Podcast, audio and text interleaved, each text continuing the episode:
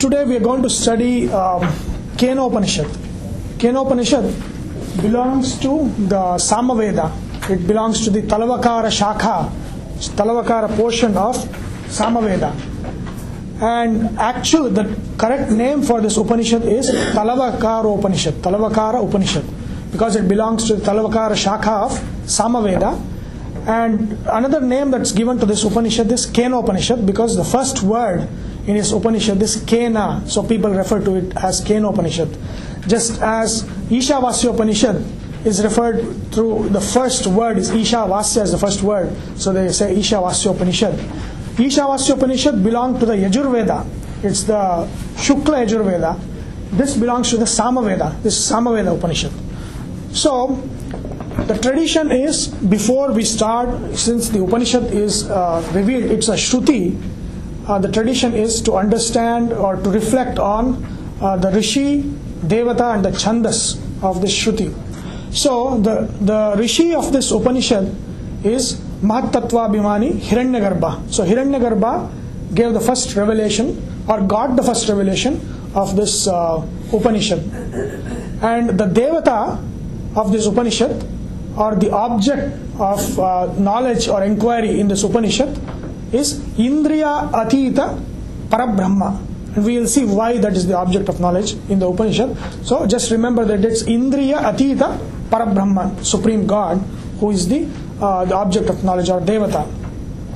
And Chandas is Yathasthana, that is, you have to count the number of letters in the different shlokas to come up with what the Chandas is. Trishtup is 11, 11, 11, 11. So shlokas with 44 letters is Trishtup. Slokas with uh, 32, which is 8, 8, 8, 8 is Anushtup. And there are some prose also. So there is sloka as well as a prose portion in this Upanishad. So Yathasthana is the Chandas. So another tradition uh, in Upanishad, uh, which is Shruti, is to start the Brahma Vidya with Shanti Mantra. So you start with Shanti Mantra and then you end with Shanti Mantra. So that is the tradition, Shanti Mantra. So the Shanti Mantra for this Samaveda Upanishad uh, is uh, like this. It says, Om ap, apyayantu mama అంగాని వాక్ ప్రాణ చక్షు శ్రోత్రం अथ उ बलम इंद्रियाणि च सर्वाणि सर्वं ब्रह्म औपनिषदम मा अहम ब्रह्म निराकुर्याम। मा माम ब्रह्म निराकरोत। अनिराकरणम। अस्तु। अनिराकरणम। में। अस्तु। तत् आत्मनि निरते यः उपनिषत्सु धर्माः ते मयि सन्तु ते मयि सन्तु ओम शांति शांति शांति So this is the uh, Shanti mantra for before the start of any of the uh, Samaveda uh, Upanishads. Another uh, Samaveda Upanishad is the Chandogya Upanishad, which is uh, we will deal with it, which has the famous Tattvamasi and Sarvam Kalvidam Brahma. All those uh, sections are in the Chandogya Upanishad, which is also a part of Samaveda. So uh, let me explain this Shanti mantra first. Apyayantu. Apyayantu means let it swell in strength. Let it swell in strength. What swell in strength? Mama angani. All my different limbs, all my different parts in the body, let it swell up in strength. Let it be strong. Vak. Let my you know vocal let my voice be strong. Pranaha. The prana which flows in the body through the chakras, let it be unhindered, let it be strong. Chakshuhu, let the eyes and the sight be strong. Shrotram, let my hearing and the ears be strong. Atha, U, and indeed, Balam. Here, Balam is that which controls that strength that controls the Indriyas, which is Manobalam, Buddhibalam. Let my Manobala be strong for the Manana, let my Buddhivala be strong for discrimination. So, why you have chakshus and shrotra always you know stated separately. They say indriyani but they also have chakshus and shrotra eyes and you know the ears listed separately always because spiritual knowledge most of it or all of it comes through two jnanendriyas that is eyes and hearing. All the others are lower indriyas. The only indriyas that supports spiritual learning is your eyes and your ears to stress that that's why they always have these two separated out from other indriyas. So chakshuhu let the chakshuhu be apyayantu let the shrotram be apyayantu let the manobalam buddhivalam be apyayantu let it be strong let it grow in strength. Balam indriyani all the indriyas other than what is stated which is indriyani is karmendriyanis all the five karmendriyas and five jnanendriyas and you have mana, you have buddhi, and you have ahankara. So all let all these be strong. And the question is why, you know, why is this student praying to God for body strength, for the strength of you know, voice, for the strength of his prana, and all manobala, buddhibala, you know, check sight and or hearing. Why is he uh, you know, praying for the strength. So, what strength or what aim does he have, or purpose does he have for, you know, gaining the strength? So, if you if you understand it in these three ways, which is sattva, rajas, and tamas way, then you will know why this Brahman, uh, the student here, is he wants the strength from the divinities. Why is rajasa strength, rajasa shakti is one that subjugates, which is arrogant and which is intimidating. That is Rajasa. Tamasa is the other way. It gets subjugated, it does not fight back. That is the other extreme. But Sattva is the strength not to subjugate but to understand the knowledge of God. So that is the strength that the student wants here. That's what he makes clear in this, the next uh, part, portion of this Shanti Mantra. He says, Sarvam Brahma Aupanishadam. Sarvam, so this, this omnipresent, omnipotent, all this omni, the God who is all this omni, Sarvantaryami, all these things that God is, Brahma is Aupanishadam. The only source of the knowledge of such a Parabrahma is through Vedopanishad. It's neither Pratyaksha nor Anumana. There is no direct experience of God, nor is God God through any logical inference, but only through the words and the two words of Vedopanishads. That's why it says Sarvam Brahma Aupanishadam. Upanishad Sambandhi Aupanishadam. Means his knowledge is God only through Vedopanishad, through, through Shruti. So, for that gaining of such a knowledge, I need this bodily strength. That's why I am praying to God for to give me that bodily strength. And he says, Ma aham brahma nirakuryam.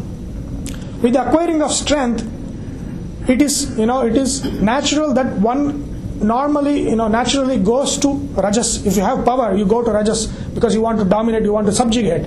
So he says, Ma aham brahma nirakuryam. Let there be let there never be a time when I will neglect Brahman. So even though I get this bodily strength, even though Brahman gives me all this, let me use this to gain the knowledge or have Parabrahma as the object of my inquiry, object of my knowledge.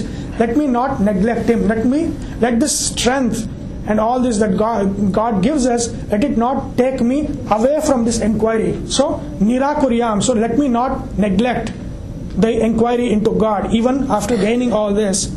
And he says, Ma Mam Brahma Nirakarot. The same way, let Brahma, Parabrahma, let him not neglect me. In the sense that let him inspire me in such a way that I keep him as the object of my inquiry. So let him influence me in such a way and let me not keep any other object other than Parabrahma as the supreme aim or purpose of my life. So, and then he continues, Anirakaranam astu, Anirakaranam me astu. So let there be this Anirakarana, Anirakarana, mutual, not neglecting of each other. Let not Parabrahma neglect me or not inspire me in some other way, but inspire me to keep him as the object of my or purpose of my life, and let me keep him as the purpose of my life, and let me not wander away in into different or go tangentially to some other aims. Let, let me have him as the aim. सो अनिराकरणम अस्तु अनिराकरणम मे अस्तु तत् आत्मनि निरते यह उपनिषत्सु धर्माः ते मयि सन्तु ते मयि सन्तु तत् आत्मनि निरते such a person such a student that I am who is निरते completely absorbed and completely devoted to this Parabrahma let let the let यह उपनिषत्सु धर्माः all this moral virtues the things that the upanishad proclaims let te mai santu let it be cultivated in me te mai santu repetition is force. You repeat it because you are forcing it. So te mai santu let it be cultivated in me let it be cultivated in me. Om shanti shanti shanti. Oh peace peace peace. So this anirakarana also occurs in the ishavasya upanishad. When we did the ishavasya upanishad the last uh, the uh, last sloka of the Ishavasya Upanishad says, Agne Naya Supatha Raye Asman Vishwani Deva Vayunani Vidvan Yuyodhi Asmat Juhuranam Eno Bhuishtamte Nama Uktim Vidhema. So that's the last sloka. Again, the same thing. Let there not be anirakarana from the side of God. Agne, O Agni, Naya Supatha Raye. rai means um, wealth here it is spiritual wealth Naya Supatha. Supatha means good path. Good path is Dharmika path. So, O Agni, Naya, take me, carry me in this Dharmika path, Supata Raya, to the spiritual knowledge, uh, Asman, as Vishwani Deva Vayunani Vidwan. You who inspires thoughts in all of us, you who knows all our thoughts, inspire good thoughts in us, Yuyodhi Asmat Juhuranam Enaha. Enaha means uh, sin or Papa Karma. Juhuranam is that Papa Karma which is injurious to ourselves. Yuyodhi, cast it away from me, cast it away from us. Yuyodhi Asmat Juhuranam Enaha. Bhu Ishtam Te Nama Uktim Vidhema. So we will pray you a lot of, we will give you a lot of prayers, O Agni. So the same thing which is expressed in Ishavasya Upanishad also comes here. Anirakaranam astu anirakaranam means Brahma, let him Naya Supata, let him take me in this good path so that I keep him as always as the object of my or the purpose of my life. And let, let him do that and let me keep him as the object of my life. So that's the Shanti mantra. Om Shanti Shanti Shanti.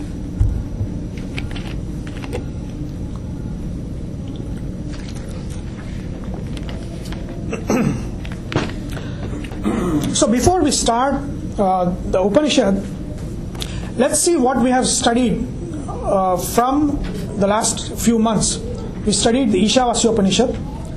We studied in the Ishavasya Upanishad that the Antaryami as Isha as or the God as Antaryami is the one who is the source of all karma. We studied all that. The nature of God was described in a few verses but not in detail. And then we came to Gita third chapter which is Karma Yoga.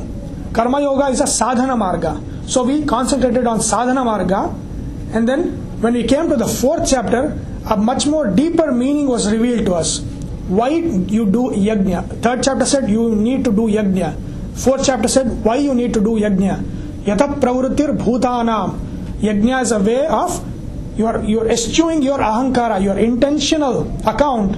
You become realistic. Yathartha jnana, tattva darshana. So you know or know the world as it is, not as you wish it to be. So tattva is the intention is just a part of the picture, not the whole picture. So that was what karma, vikarma, and akarma taught us. So we saw that and it revealed what yajna is. Yajna is giving back to the source what came from the source. That is yajna. So through ahankara, ahankara vimudha atma karta aham iti manyate. So that ahankara tattva that we studied in the last class, ahankara tattva is that our the tendency to claim ownership of things you actually don't own. So you just you know de- delusionally claim uh, claim controllership or ownership, and giving up that ahankara is when that is when you give the give back to source what came from the source. Yatak pravritir bhutani, and he becomes the yajna bhoktru. Whatever came from him goes back to him. So we learned the bigger picture of what a yajna is. It's not just physical yajna. There is a manasika yajna, vachika yajna, daika yajna, all different sorts of yajna, and all that the support and the foundation to all this yajna is finally and basically is parabrahma. So we saw that. So we studied the sadhana marga. We got into a deeper meaning. Now the next step is to understand the nature of God in Vaidika Dharma. What is God? What is the nature of God? So we have not yet dealt with about that in detail. So that's what we're going to do in the next probably a few months because we are, after this we're going to take up the ninth chapter which is Raja Yoga again into the nature of God and then after that we're going to go to Kathopanishad which is again a very deeper uh, you know knowledge of what the nature of God is which will take a few months. So the next for the next few months the theme will be what is the nature of God in Vaidika Dharma? So the, as the first step the best Upanishad to understand it not in too much detail but in even though this is a very short Upanishad not as short as Ishavasya but it has four chapters very small chapters. But the material in this is amazing so this will clear all the cobwebs you know that misconceptions that we had about what the nature of God is that, that we learned without reflection through different media and all that so this is going to clear all the concept and is going to give us the correct knowledge of what is the nature of God. So that is what Isha, uh, the uh, Kena Upanishad is going to do. So let's take the first uh, first shloka, first verse. Om Kena Ishitam पतति प्रेषितम् मनः। केन? प्राणः प्रथमः। प्रैति। प्र एति प्रैति युक्तः। केन? ईशिता ईशिताम् वाचम्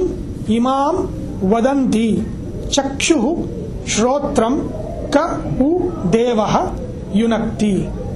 So this is the question that's being asked here the student is questioning here and the question is kena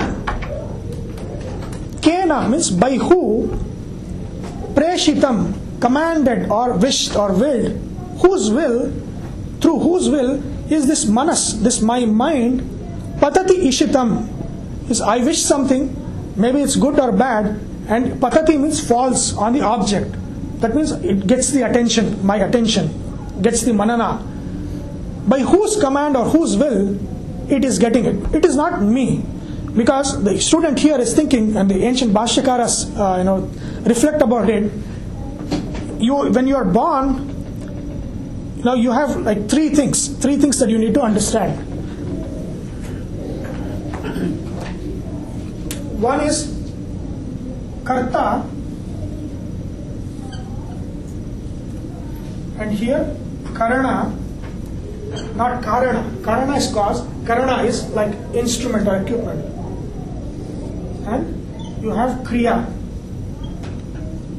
or chesta.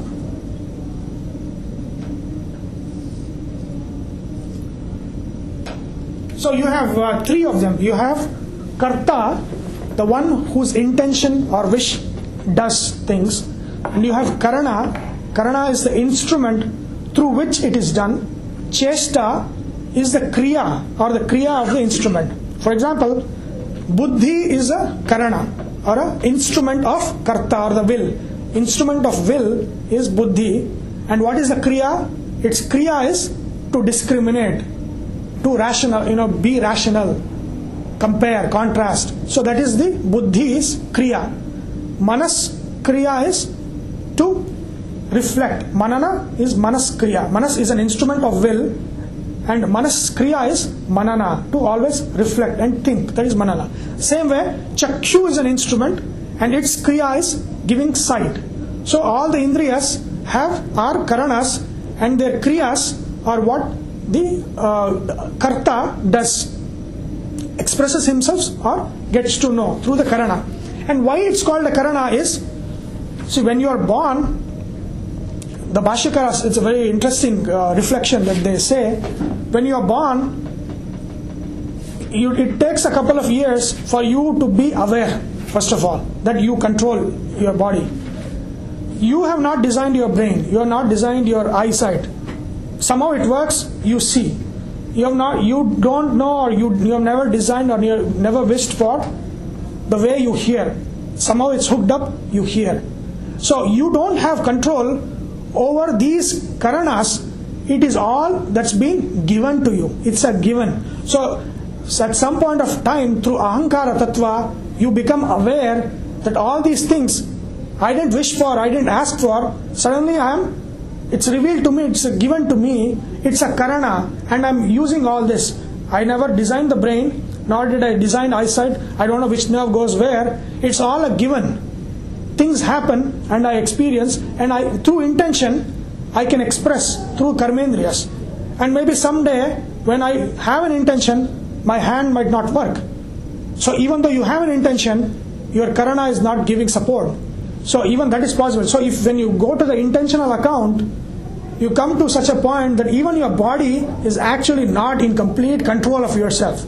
So that is the thing that so they are just the karanas and each karana has a chesta and because of chesta you express through such a organ of action and you know through such an organ of knowledge, which is sense organs. So this is a given. So when this is a given, the student here comes up with this reflection, comes up with this question, which is, you know, that mind it's not completely under my control. I partially I control it to a certain extent, but it doesn't do my bidding completely. I might want it to think something else, it will go to some other thing. So that means it is not under my control completely. I control it partially, or very partially. So the question is, whose will or whose bidding is this mind doing? So that is what here the student wants to know. Then the next portion, the next pada says, Kena pranaha prathamaha praeti yuktaha. Now it is well known that the mind is under the subjugation of prana, the pranic force which is in the body. So the mind is prana bandhanam hi manaha, says the Upanishad. So mind is in the bandhana or caged or chained by prana. And prana can be manipulated through breathing. So breathing itself is not prana, but breathing is the one that controls prana in the body. So there are five pranas in the body. They are prana, apana, vyana, udana, samana. Five kinds of pranas. So prana is such sensory and motor actions that bring the outside knowledge or outside things into the body. So be it through nutrition or be it in breath, in breath or through knowledge through senses. So that is prana. Apana is the opposite of it, that which takes from the body through sensory and muscular action, motor action to the outside world, excretion, out breath and all that. Udana Vayu is that which starts in the navel and comes out as voice. That Udana Vayu. Samana Vayu is the Vayu in the center. That is all those motor actions that makes digestion possible. It digests. Samana Vayu digests. And finally, Vyana Vayu is in the heart, that which takes things from the center to the V, means to the periphery. From the center to the periphery, such motor actions is Vyana Vayu. So these are five kinds of Vayu, in, uh, five kinds of prana or Vayu in the in the body. So on top of these five kinds of prana, five kinds of prana in the body has five abhimani devatas, which are pancha pranas. So these pancha pranas have an abhimani on top of them, which is the prana in the body, the prana which gives life to the body. Such a prana is pratama prana, that means the prana who is the first, or mukhya prana, all this the prana or matarishva, who is the life force of whom these five are the subordinates, these five, five kinds of pranas. So, prana pratama, that prana controls the mind. But here he's saying, Kena pranaha pratamaha praeti yuktaha. Yukta means just like yoke, yuj, English word yoke are the same root. It's just like a chariot when yoked with a horse pulls pulls that chariot. The horse pulls the chariot. The same way, pranaha yuktaha. It means prana himself is nishkriya. Who is yoking to that prana to pull the prana to be active? So who is that? Prana controls the mind, but who is in prana? Who is controlling the prana himself? So who is that? The question. That's the second part of the question. And the third part is kena ishitam vacham imam vadanti. By whose motivation or inspiration do people have the power to speak? Does the Vagindriya have the power to speak? Who is giving that the power? And then finally, chakshuhu shrotram kau devaha yunakti. Again, yunakti is yoke, yoking and pulling it. So chakshu and shrotram is again those two main sense organs. Who is yoking it and pulling it to do its work? Who is it? It's not me. It's not in my control, but somebody is. Who is it? So this is the question of the student. I want to know who is actually controlling it because it's not in my complete control. I com- control it slightly and I come under the illusion that I control it completely, but I realize that through Tattva Darshana that I don't. Therefore, let me know, oh, oh Hiranyagarbha, who is actually controlling it? Who is the controller? So this is the first the question that forms the crux of this Upanishad. That here, from now on, Hiranyagarbha is going to reveal in an awesome detail what the nature of God is in the Upanishad here.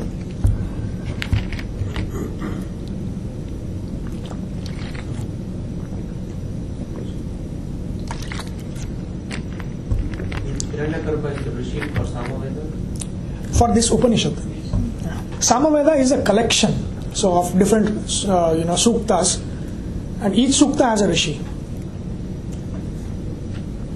So Hiranyagarbha is now answering. He says, Shrotrasya Shrotram Manaso Mano Yat Vachaha Ha Vacham Sa U Pranasya Pranaha चक्षुषः चक्षुः अतिमुच्च धीरा प्रेत्या अस्मात लोकात अमृता भवन्ति। So first answer is giving is श्रोत्रस्य श्रोत्रम। He is the ear of the ear he says it means the श्रवण शक्ति of the ear he is the giver of the श्रवण शक्ति of the ear so he श्रोत्रस्य श्रोत्रम। His इंद्रियस्य बलम। He is the श्रवण शक्ति giver of the the ear the hearing power of the ear. Manaso mano yat yat that which gives the manana shakti to manas. And vacho havacham. The one that gives the vak shakti to the vagindriya pranasya pranaha. Prana means ana means activity. Prana means that who creates activities pranasya prana means the one who is the life of the life force itself. So who is the giver of life or the giver of who makes activity possible for the abhimani of activity himself. Sahi pranasya pranaha sa u. He indeed is that or that is parabrahma. He indeed. All this the, the giver of the hearing ability to the ear, the, the manana ability to the mind, the vak ability to the vagindriya, and actually the prana of the prana deva himself, sa u is he indeed. U is like stress. He indeed. Chakshushaha chakshuhu. Same continuation. So he indeed is the one who gives the power of sight to the eyes. He indeed is he. Parabrahma. And then he says, अतिमुच्च धीरा धीरा means धी शक्ति धी रमणात धीरा। Those who have the knowledge ज्ञान is called धीरा because they have धी शक्ति सो धीरा प्रेत्य अस्मात लोकात। प्रेता met means giving up their body और डाइंग फ्रॉम दिस वर्ल्ड अस्मात लोका from this world प्रेत्या means giving up their physical body they give up their physical body and अतिमुच्चया There's another body which has which is like an astral body or linga deha, which is which contains the samskaras and all the sanchita karma that goes around with the jiva to different bod- physical bodies. But until that goes, you always have the samskara. So that samskara is tracked to a jiva by this linga deha. There's another deha other than the physical body which keeps the samskaras and the karma in it. And that's how when uh, jiva gets different bodies, he you know uh, experiences different karmas that he has already done. The results for those karmas. So that is linga deha. So atimuchya is giving up the physical body as well as giving up the linga deha, that astral body, atimuchya dhiraha, this jnani, pretya asmat lokat, amruta bhavan, bhavanti. So, mruta rahitam bhavanti. Even though it's, it means they become immortal, jiva is even now immortal. It's not like he's mortal and then he becomes immortal. So, by swarupa, by his very nature, jivatma is immortal, but he has the sambandha or contact with the physical body and these linga deha. So, what he has done is he has given up the physical body which has a birth and a death, and we, he uh, gives he gives up the linga deha which makes him go you know be born and die. So he gives up all these which cause limitation in him, which causes him to be in the cycle of birth- and death. Atimuchya, giving up all this, amruta bhavanti. They become immortal, which is their very nature. So this is how uh, Hiranyagarbha is introducing Sa'u. Parabrahma indeed is the one who gives this all these different shaktis to different indriyas. So that is that is the answer to your question. Let me go in detail. What else I can tell you? He says, okay, then what else will should be the understanding? He says, न तत्र चक्षुर गच्छति न वाग गच्छति न ऊ मनः न विद्मः न विजानीमः यथा एतत् अनुशिष्यात् हिरण्यगर्भा is saying this he says न तत्र चक्षुर गच्छति The eyes cannot go there in the sense that eyes physical eyes cannot comprehend God because God is not a physical entity that you can physically see. So the eyes, na tatra chakshur gacchati, the eyes cannot comprehend God. Na vag gacchati, okay, I, I cannot see, but some come, somebody can describe to me God. Says no, words cannot comprehend it. He is beyond that. Words cannot comprehend it. So the words do not go there. Na manaha, okay, I can reflect and come on my own. No, even thinking is limited. He says, even your thoughts cannot comprehend it. So no manaha, na u manaha, not indeed. The mind cannot comprehend it. And he says, Hiranyagarbha is saying, na vidmaha, na vijanimaha, yatha etad anushishyat. Anushishyat means anushasana. The one, he is the Isha who is the controller of the world. And we, I have already told you that he is the one that gives the power of different sense organs, their powers. And he says, Na vidmaha, I Hiranyagarbha, I don't know it in a general way. Vidmaha, na vijanimaha, vishesha jnana. I don't know it in a special way. I don't know how this Parabrahman rules this world. I don't know. That's Hiranyagarbha. He is the first among the jivas. He is the only sattvika. He is saying, I don't know. The eyes cannot comprehend it, the words cannot describe it, the mind cannot reflect it. I don't know in a general way, or I don't know in a special way how he rules this world. I don't know. So he's Hiranyagarbha is saying this. And then next he says, Anyat eva tat viditat अथो अविदिता अधिक इति शुश्रुम पूर्वेशाम ये नह तत व्याचचक्षिरे। So why is it that it's not known why is it he says अन्यत एव so in this world we have knowledge and how do we have knowledge we have knowledge through प्रत्यक्ष direct experience और अनुमाना which is inferential logic. So through logic, if we know the object, we will comprehend it directly. Otherwise, if it is not known, then with just few marks, we can logically infer that such an object exists. Like if you see the smoke, you can infer the fire. Or if there is no mark, no direct experience, then through the words, we can infer. Like through news, you know about other places. The same way, through words, you can infer what you cannot directly experience or what you cannot infer. You can get it through shabda, pau- paurishaya shabda. So, and that shabda is actually they are making the shabda for what they have directly experienced. So, even they, they have in the end, it is pratyaksha and anumana. Paurishaya shabda is just conveying what they have experienced through direct experience and inference. So, basically, it is direct experience and inference which is giving us the knowledge of this world. So, here he is saying, Anyat eva tat viditad. Says it is completely different. It is completely vilakshana or different from what you will come to know through your pratyaksha and through your inference knowledge.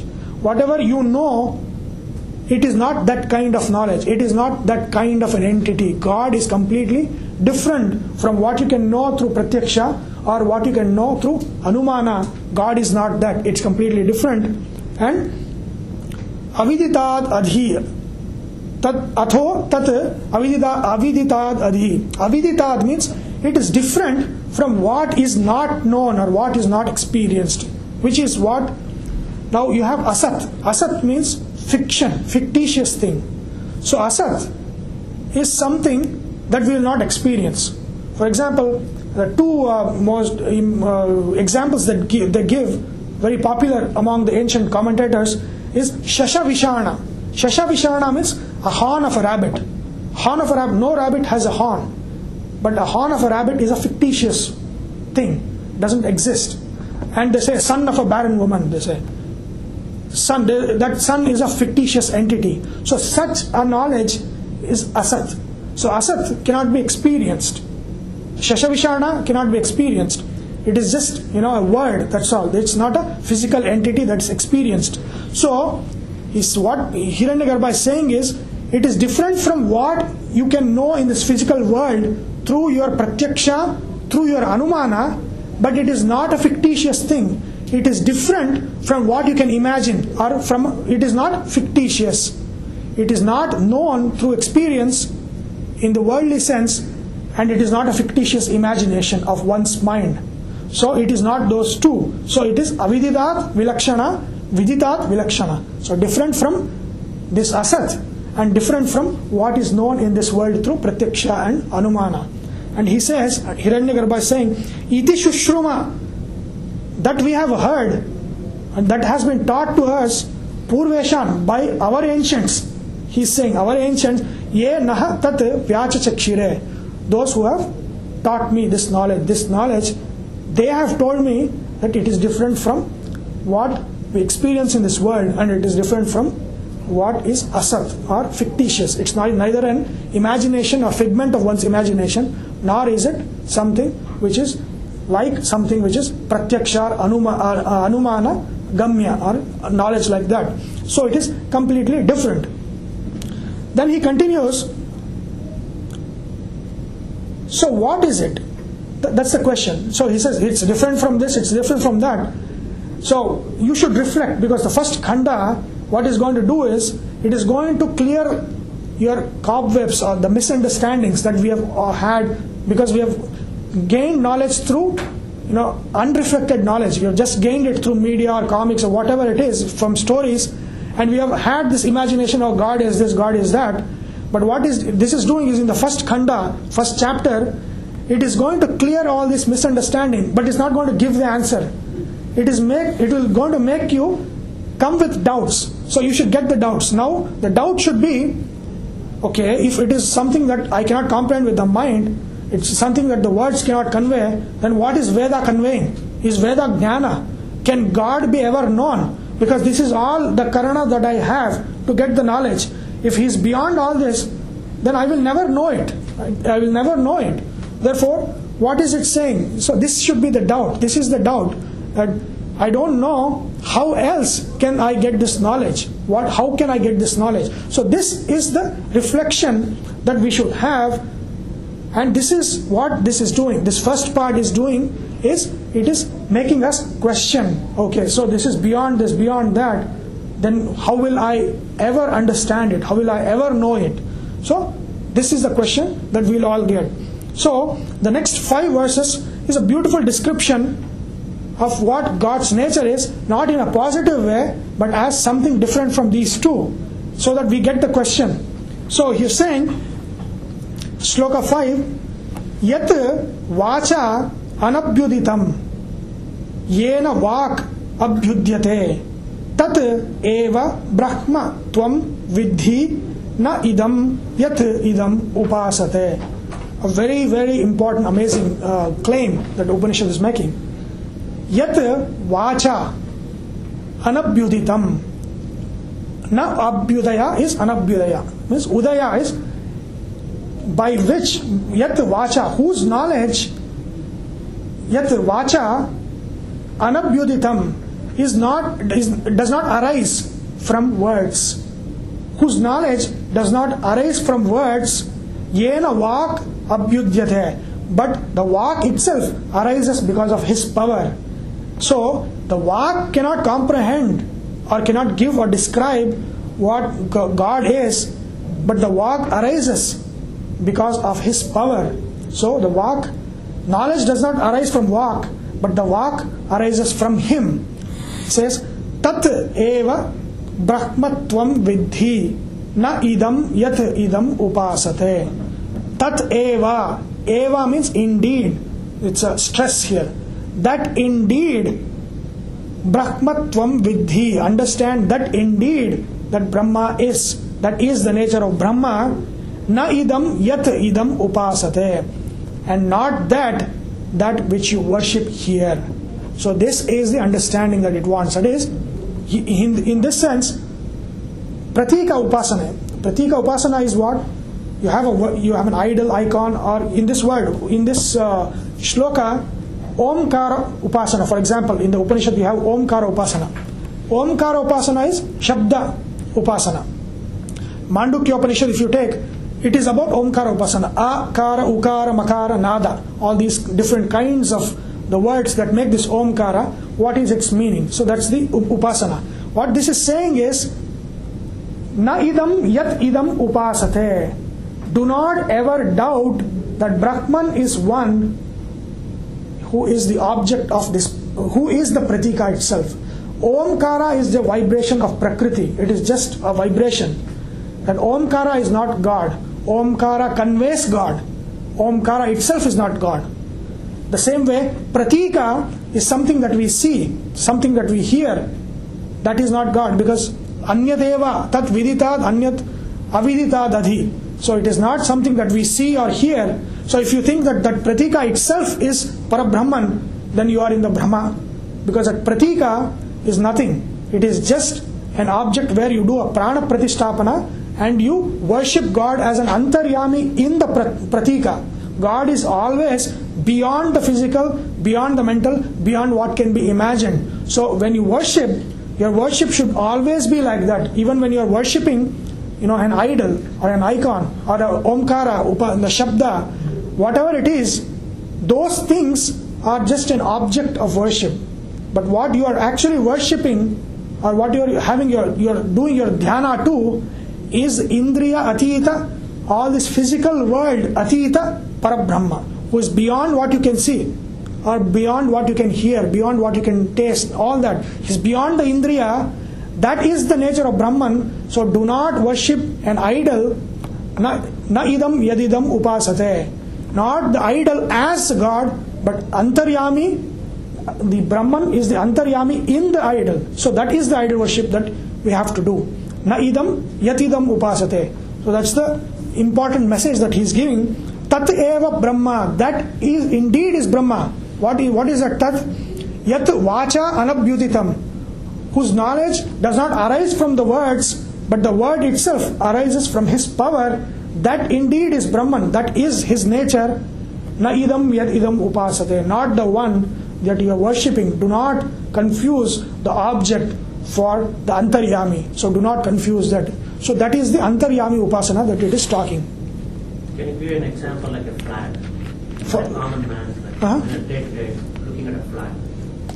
Flag is a piece of do respect a flag or we salute the flag because it does represent the nation behind it. Now, if anybody wants to describe as to what you feel when you see a flag of a particular nation, probably it's very difficult to describe because you don't feel what you feel about a flag. Some sort of a. See, a pratika means represented, but you should not confuse that it represents God. It's not like a picture of God. The spirit is in that object. So you can have just you know a mrutpinda, just a round object, and you can still worship God as an antaryami in that. You don't need to have a picture, or you can have worship God in a plant as an antaryami of the plant. You can do so. There are different kinds of worship in the Upanishad. Madhu upasana, Omkara upasana, all these different kinds of upasanas are there. For all these upasanas, the object, you should not com- confuse the object with the spirit in the object, which is the antaryami parabrahman. So that's what it's saying. Yat tad eva brahmatvam vidhi is always at all times you should know that Brahman is what this is describing, that which is beyond all this. So do not limit it to the object that you are worshipping because that is not Brahman.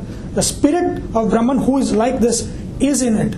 So that is the clearing that you should have, clear understanding that you should have. Do not misunderstand the object for the spirit in that object. So that is what Hiranyagarbha is saying here.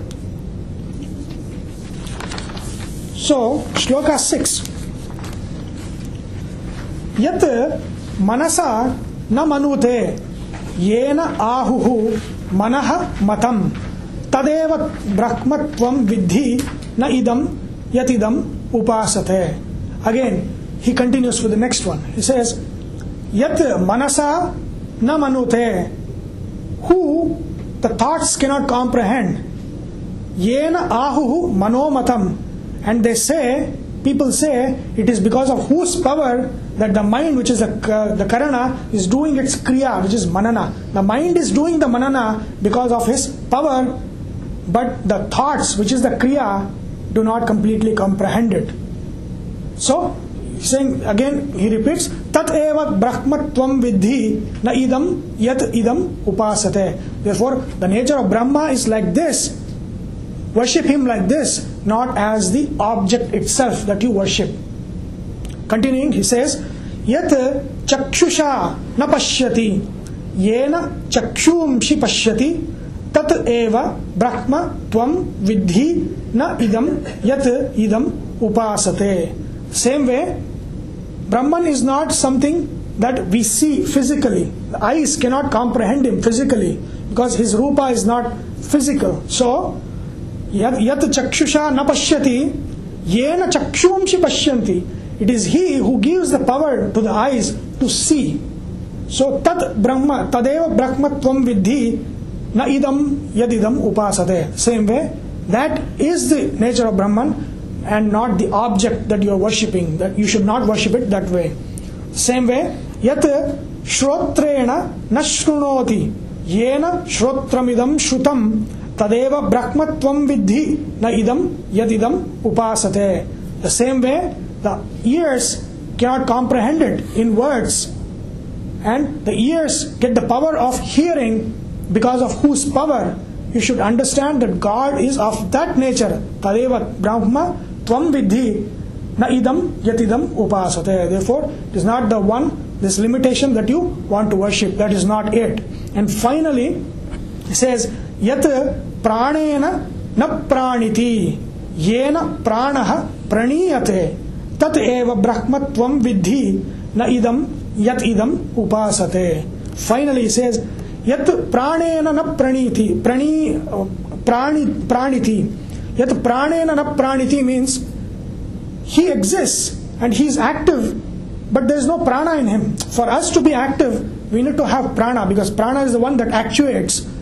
We have we are active because prana is in us but he is active yet pranena na praniti praniti. That means he is active without prana being in him and yena pranaha praniyate praniyate means who pulls prana to be active. So he is the one. That's what pranasya prana means. So in the first sloka, he says pranasya prana means prana is doing his job or being activating the universe in the body as well as the universe because yena pranaha praniyate because he is in him as an antaryami and he is giving him the power to be the actuator. Therefore he is he doesn't need the prana to be active but prana needs him to be active or to give us prana. Therefore tadeva brahmatvam vidhi na idam yadidam upasate. Therefore understand the nature of god to be like that and not the one that you worship as a limited object. So in this prathama kanda what it's doing is it is clearing away our misunderstanding that god is this god is that. And it's saying god is beyond our imagination beyond our thoughts can comprehend beyond the words can express and beyond the indriyas that can comprehend. So he is beyond all this. So what happens is now we get the question. The question is if god is beyond words if god cannot be seen if god cannot be thought about then what are Vedas for? Vedas are words. They are apaurisheya vakya, but still they are vakya, shabda pramana. So what is Veda for? What is it conveying? So if it's beyond thoughts, how will I understand? I will never understand it. So if it's beyond sense and all that, how will I ever know it? I can never know it. So does it mean that God is unknowable, unthinkable? Is that the thing? So this is the question which your first kanda should have in you through reflection. So God is beyond all this, but is God unthinkable, unimaginable, unknowable? So this is the question of the first khanda. So in the second khanda, Hiranyagarbha is going to answer that it is not true. It is not like that. What he's going to say, we'll see. In the first verse, um,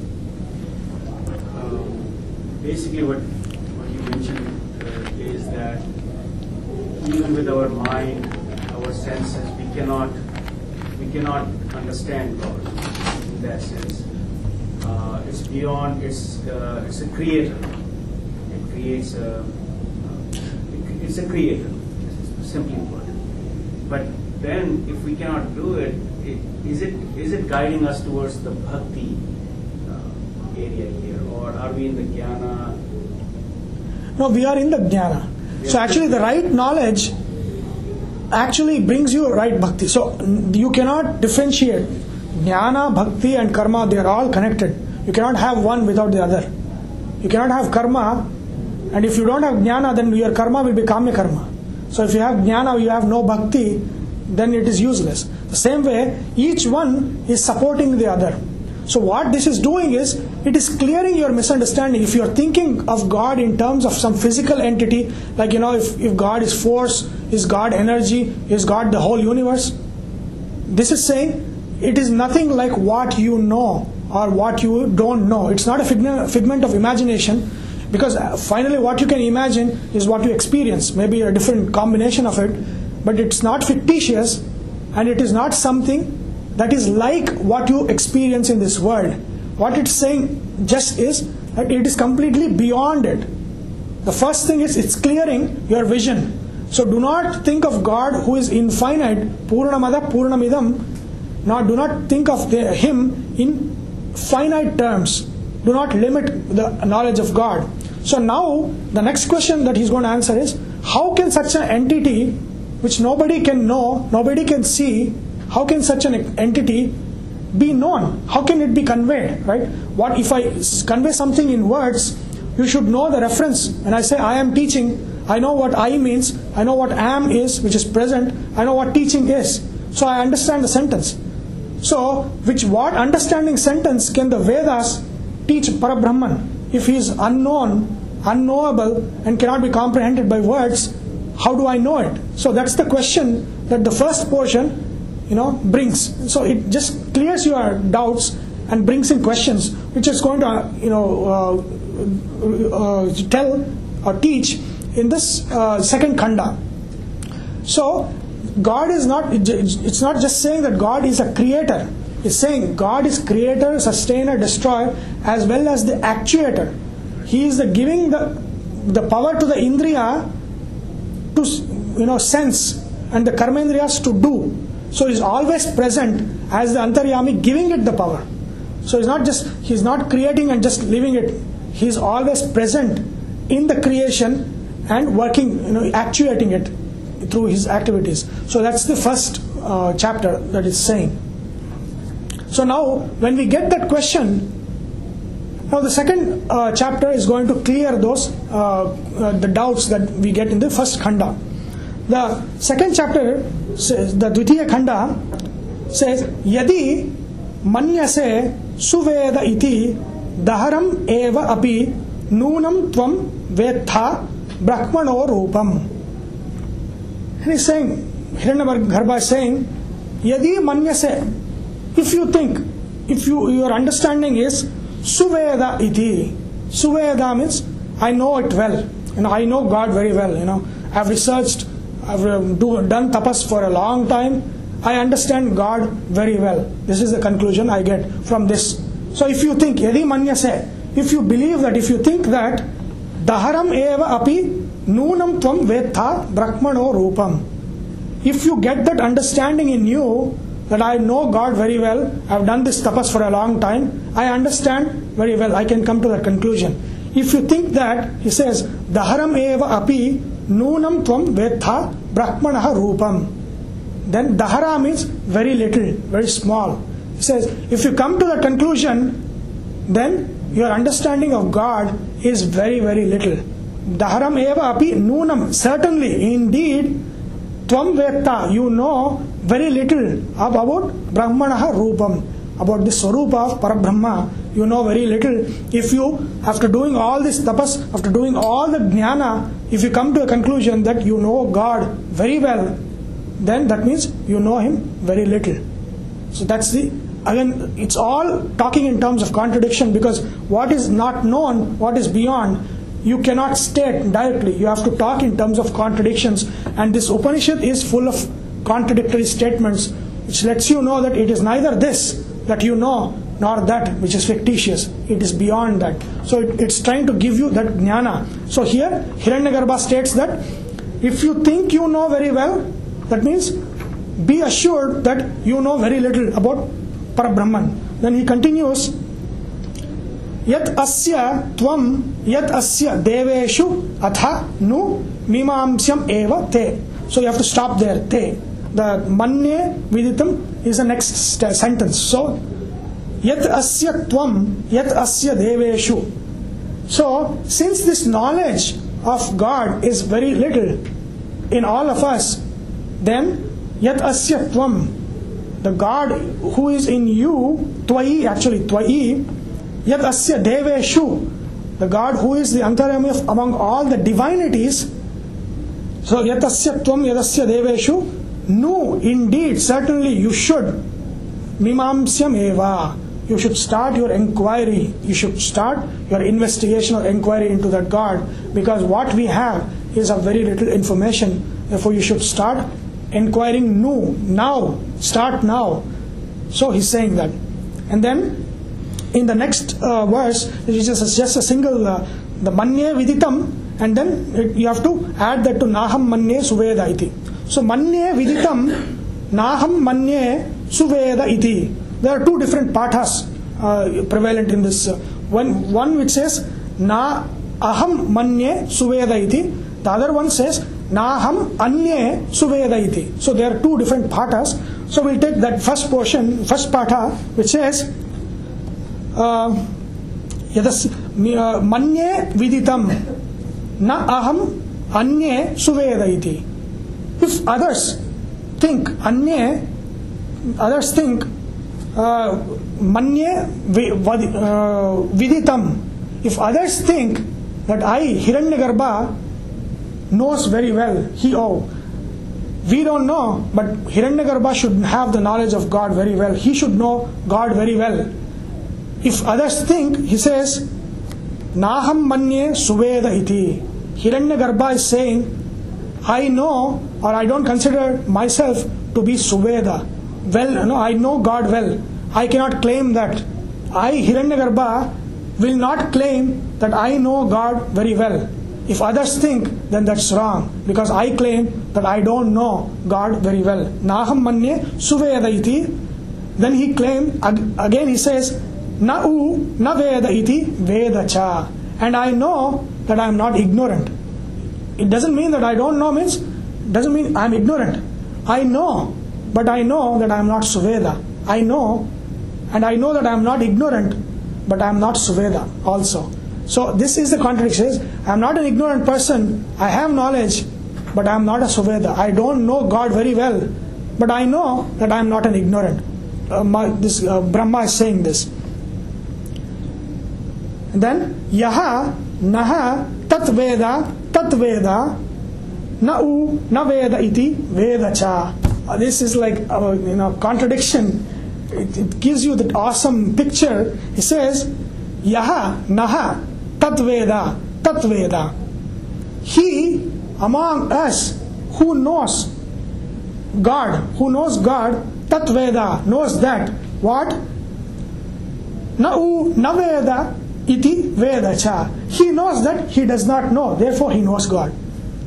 So that is the thing. He said, those who know, know that they don't know.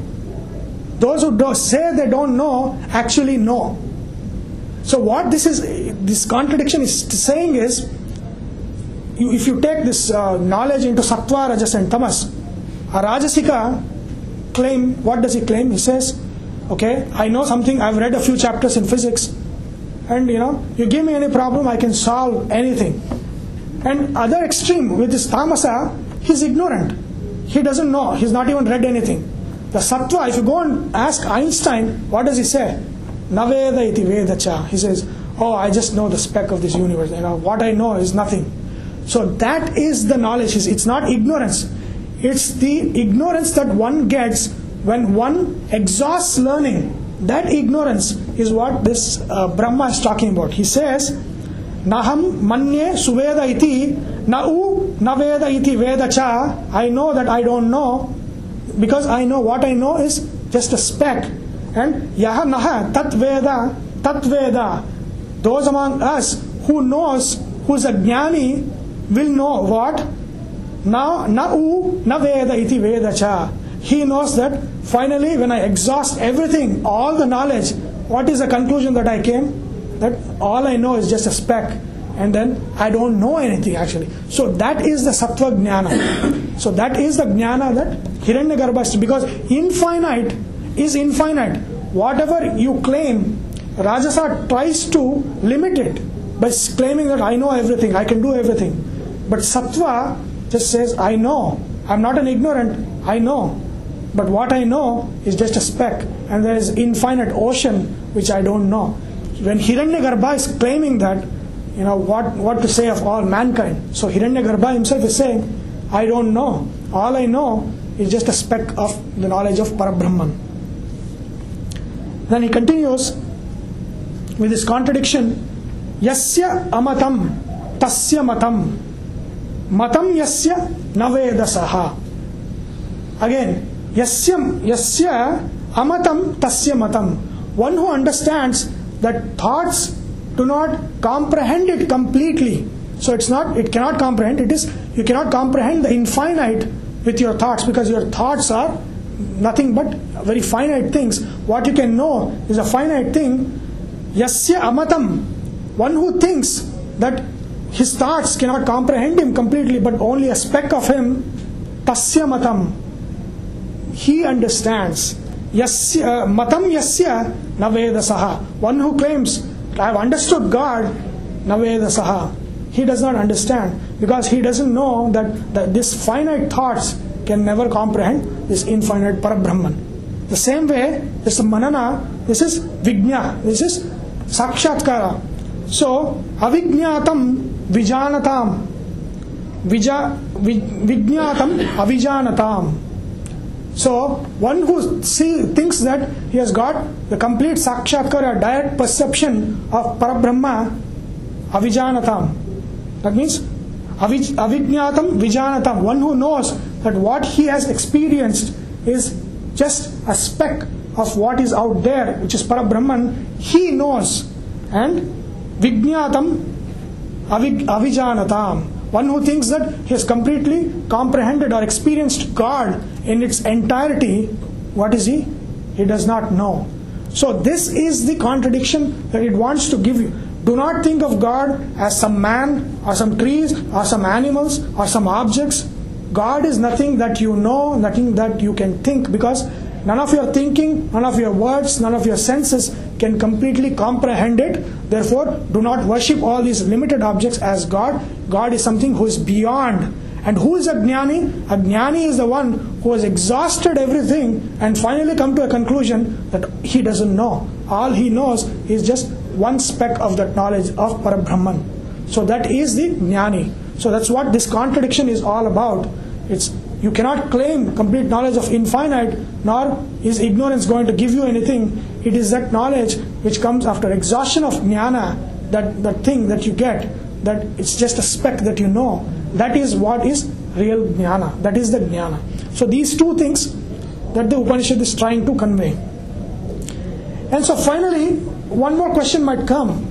Uh, if God cannot be completely known, it's all, all we know is just a speck, then how, how do we get mukti, liberation?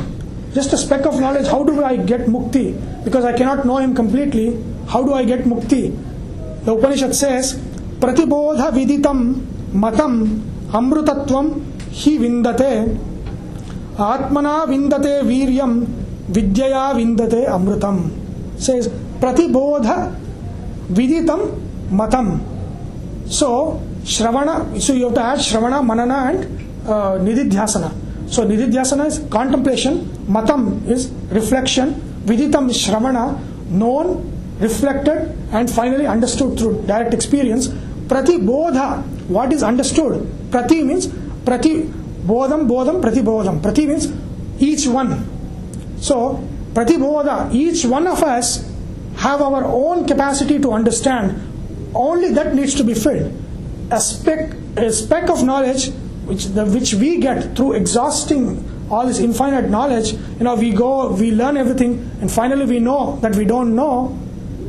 That is itself enough for you. Your each one's capacity. Each one has a different, different capacity of knowledge. Pratibodha viditam. What completes your understanding is what is needed what completes your shravana, what completes your manana, what completes your fi- final direct experience, what completes that is what is needed. Only that speck is enough. Pratibodha, each one has his own requirements and each one will complete his requirements through different specks of knowledge that makes his requirement complete. So, Pratibodha, Viditam, Matam, Shrutam, add it. Then Amrutatvam hi vindate. With that, Jnana amrutatvam hi vindate. He gives up his body and becomes immortal. He becomes an immortal self, his own self. Atmana vindate viryam. From the Paramatma, he gets virya. So after his after his jnana, what he all the karmas that he does, all the yajnas that he that he does, is inspired action.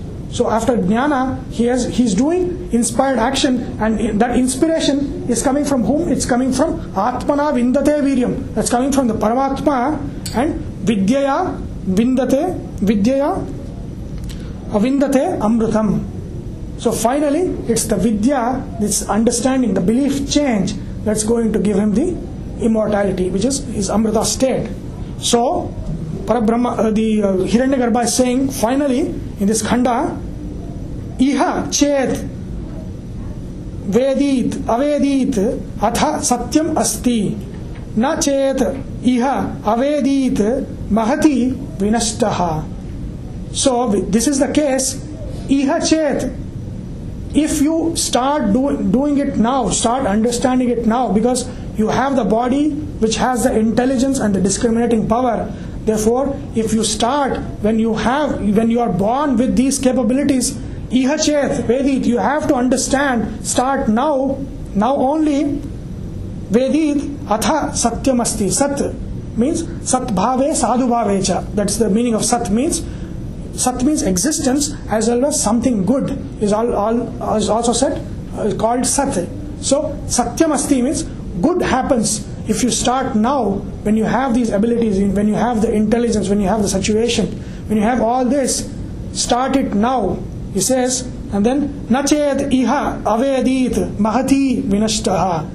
If you do not use this situation now and you go tangentially to different, you know, keep different aims in your life materially, mahati vinastaha. You are losing a very big opportunity. Make when there is intelligence, when you can do it, start doing it now. Start this practice now. Because if you don't use this situation, if you don't start it now, mahati vinastaha, you are losing a very big opportunity. You know, it's a big loss. And he says, Jnani bhuteshu bhuteshu vichintya dhiraha pretya asmat lokat amruta bhavanti. So what the jnani is, finally once he has the jnana, bhuteshu bhu- bhuteshu vichintya, he sees that uh, pantaryami bhuteshu in all the bhutas, in everything, all the animals, every, all the beings in whole of universe, he sees that God as the antaryami power behind whatever is happening in this universe. विचित्य धीरा understanding that the ज्ञानी प्रेत्य अस्मा लोका अमृता भवंती so with that understanding once he is dead once he gives up this body and this लिंग शरीर ही बिकम्स अ अमृता ही गेट्स अ मोक्ष सो इति केनोपनिषदि द्वितीय खंड सो दिस सेकेंड खंड will do the next two in the next class so this is the अध्यात्म पोर्शन अध्यात्म is that which pertains to the body. So this is the knowledge about what pertains to the body because it's all indriyas and manas. In the next one, you see adhidaiva jnana. And its uh, next one is a story that the Upanishad is telling. It's a story about the divinities and how they behave and how they get this knowledge. So this is like a theory, and the next part is next two portion is a story which gives you that application of the theory. That's the next two khandas. But This one really, you know, uh, the last few verses really brought up something, uh, something very deep. Uh, you, you don't have to, you know, when you think that oh, you've got to get this knowledge and all, you've got to get this PhD or something like that. It's very clearly saying that everyone has different capacities. Correct. Uh, they're born, you know, whatever their past be and all that, they come with that bundle. So they have their capacities. But uh, it's, it's like saying that a student, you know, uh, has to pass the kindergarten and then the next student has to pass the grade one and all. They may not be at the same standard, but they are still first. Correct. Okay. So whatever be your capacity, you have to fulfill that capacity. Correct. If you shortchange yourself, you have not reached there. Correct. And th- that is being very clearly said. That's what pratibodha viditam is. Correct. So what we get thing from here, the summary is when you think of God, do not think of some person or some you know people claim they are God, and there's some say that God is this this idol. None of this is true. This is what the Upanishad is saying because it is something beyond what we can see, what we can hear, what we can sense, what we can understand. So it is completely beyond. So the only form of worship, idol worship, yes, is good. But idol worship, when it is done as antaryami upasana, only that is the correct form of pratika upasana. That is what the Brahma Sutra also says that pratika, you should worship pratika as containing the spirit of God. That's why you do the prana pratistapana, and when you do the Ganesha puja, then you leave the idol, you know, you immerse it because that that idol is not Ganesha, but you put the prana pratistapana of Ganesha. The same way, Parabrahman is in spirit everywhere. He is the antaryami. Therefore, do not think or understand that some object or some man who claims himself to be God is God. That is never true. That's the summary. So here, uh, the question comes that true knowledge will tell you that uh, knowledge of God is very limited, is but a speck. Now, but how, but what knowledge will tell you that there is more to know? The true knowledge will tell you that there is more to know and you only know a little or you understand God very little. But then, but then how do you uh, get the understanding or get the knowledge that there is lot more to know of God? There is, there is more to what is there. God is you know, let's say much larger than what you have come to understand. How do we know it? How, how will that knowledge? That is experience. It's, this is all experiential knowledge. So once you have that jnana, because the, what that jnana is saying is God is purna. It's, it's like He is infinite. So none of your knowledge, your limited capacity, if you think that you can comprehend it completely, then you are, it's wrong. So it's all your understanding is always open or according to your capacity. But it's not it's not ignorance. Ignorance is if you don't know. You know, but it's not complete knowledge. Even Hiranyagarbha himself is saying, I know that I don't know. So he knows he has the knowledge of God according to his capacity, as Hiranyagarbha should know. So we know God according to our capacity, which is a speck in the ocean. So that's why God is always, you know, an object of awe. That's why the Upanishads and the Brahma Sutras claim that it will never satisfy you. Any object, you know, physical object, you know, some it will satisfy you. Then again, it will become anala. But this God is not nothing physical, but it's something that will never satisfy you. The awe, you always keep sucking that awe. So that will be that you always want, you want, always want that experience. So that is what the Upanishads say. That's it. That's what is called bhuma upasana. Bhuma is, uh, you know, upasana or worship of God as infinite, and always that the one that always is awe. It is true that